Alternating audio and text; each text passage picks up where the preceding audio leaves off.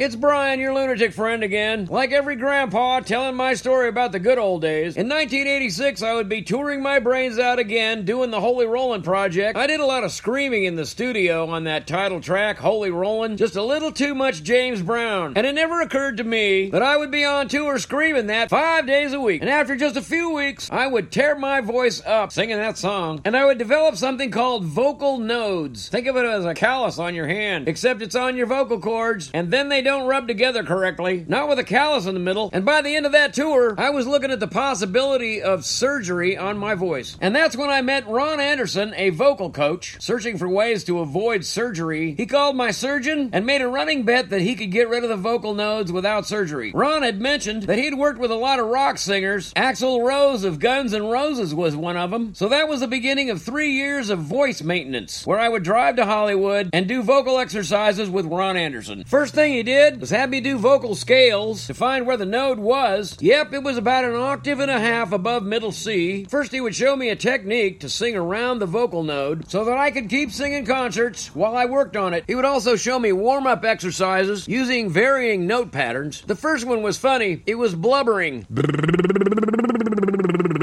And I'd go up and down the scale like that. It would massage the vocal cords. I remember doing that exercise on the way home from the lessons, and I would run through them driving around town. I saw a couple of people laughing at me once. I guess they assumed that I was driving my car and it wasn't making enough noise.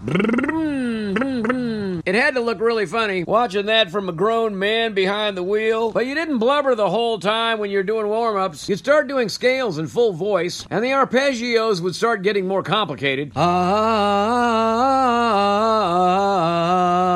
it was a little bit of a pain, but it'd be getting surgery on your throat. In the next year or two, I would learn about voice maintenance and how to recover from voice fatigue and any other problems that would happen every week, like singing on the road without any sleep or in dry climates. Ron was almost as expensive as surgery, but he was well worth the time and the money. And looking back now, I should have spent some money on getting some advice for what to wear on stage. On the Holy Rollin' Tour, I had taken my cues from a group called Bay City Rollers. They were flamboyant, dressed in stripes and plaids, almost clown-like. And being alone on stage most of the time, I just felt like I needed to be more colorful. I was thinking of the colors red and yellow, black and white, like in that song. I had this one outfit that I wore all the time. I put it together myself. Shopping around, I found a yellow and black plaid jacket, and I wore a red shirt with a yellow tie and skin-tight black leather pants with bright yellow wrestling shoes. And nobody would miss me on stage, but one of the most embarrassing moments I've ever had came when I was going to a concert that was only an hour away from my house, so I just went dressed for the gig. But without thinking, I stopped at a 7-Eleven to get some throat lozenges. There was a rowdy construction crew in the store when I walked in, just getting off work, and they were all cutting up, along with a few other shoppers. But as soon as I walked in, it got real quiet, and I went to the counter and paid for my cough drops and started to walk out, but not before one guy standing behind me sings, "Oh, root doo doo doo doo doo doo," and everyone burst out laughing. I didn't even look back, but that was the day that I realized I had taken it a bridge too far. And it wasn't the only way that I was overcompensating for my insecurities. In the song Holy Rollin', I'd start out with a gospel two-step that I was familiar with in Pentecostal church. I would dance around like an absolute maniac by the end of the song. Sometimes I'd even fall on the floor, start rolling around. At first it was kind of on purpose, but the more maniac I became, I started falling backwards over monitors, tripping over microphone cables, knocking over equipment, and not all of it was planned. When I finally fell off the stage into the orchestra pit and messed up my back and sprained my ankle, I decided I might need to be more of a Methodist than a Pentecostal. Now, after touring 2 records, I started to realize that I had an addiction. I remember where I was when I realized I needed to make a change. I was sitting in a light in the turning lane on the corner of Madison and Magnolia when I admitted that I was addicted to the swing button on the drum machine. I had an unmanageable amount of 6/8 grooves on my records. I was turning left when I came to believe that the most popular songs on the radio always landed on the 2 and the 4, probably so white people can find a place to clap. At the same time, I was thinking about how cut and paste my religion sounded, breaking it down into little sound bites of simplicity. Seemed like in CCM, you never heard anybody singing about the challenges of daily faith and wondering if God's promises were going to work out. And I was aware that in the real world, Christian musicians were kind of discounted, and I started to think probably because they sound like a Tupperware salesman, a little too quick with the right answer to the relentless testing that life brings. I know that was true for me. Growing up in church, I would look back and say I was given all the answers before I had the questions. And I was less than a mile down Madison Avenue when I was writing a new song, and it was straight up and down rhythmically. I spent my time between the answers. Da-da-da-da-da-da-da. And I'd swear there's nothing leaves you more alone, tracing my faith through fact and fiction. And before I even got home, I had a song and I knew what direction my next record should go in. Whistling in the Dark would start this record, and the last song would end with You're Never Alone. My songwriting would be more of a path than just platitudes. This would become a significant change in my thought process. God was speaking to me, and he wasn't using a bolt of lightning. No, I was just sitting at a light, minding my own business. But God was changing my paradigm. As a believer, I've always paid attention to what believers say, but I also study how people react to what you say. Your scripture might be right, but the delivery doesn't always have the impact you think it does. Yeah, I learned how to deliver the gospel using the 4 spiritual laws, and in high school, I even did door-to-door evangelism, but it was done like a sales pitch. You ignored whatever they said, and you stayed on task, bringing them to the point of their personal need, but it started to feel more like a numbers game than personal interaction with someone. It's a great thing to hear a sinner's prayer. It's like a miracle when it's honest, but being a light might be more impactful than shining a light. I met a woman this year who said that she had been following my music for 30 years. She said, "The first song you sang, I accepted Jesus right then and there." And I could have said, "Wait, I haven't given you the 4 spiritual laws," but conversion is a matter of the heart more than the head. And nothing changes unless Jesus touches them. It's not you. Like a friend said to me once, "Brian, anything you can talk somebody into, the devil can talk them out of."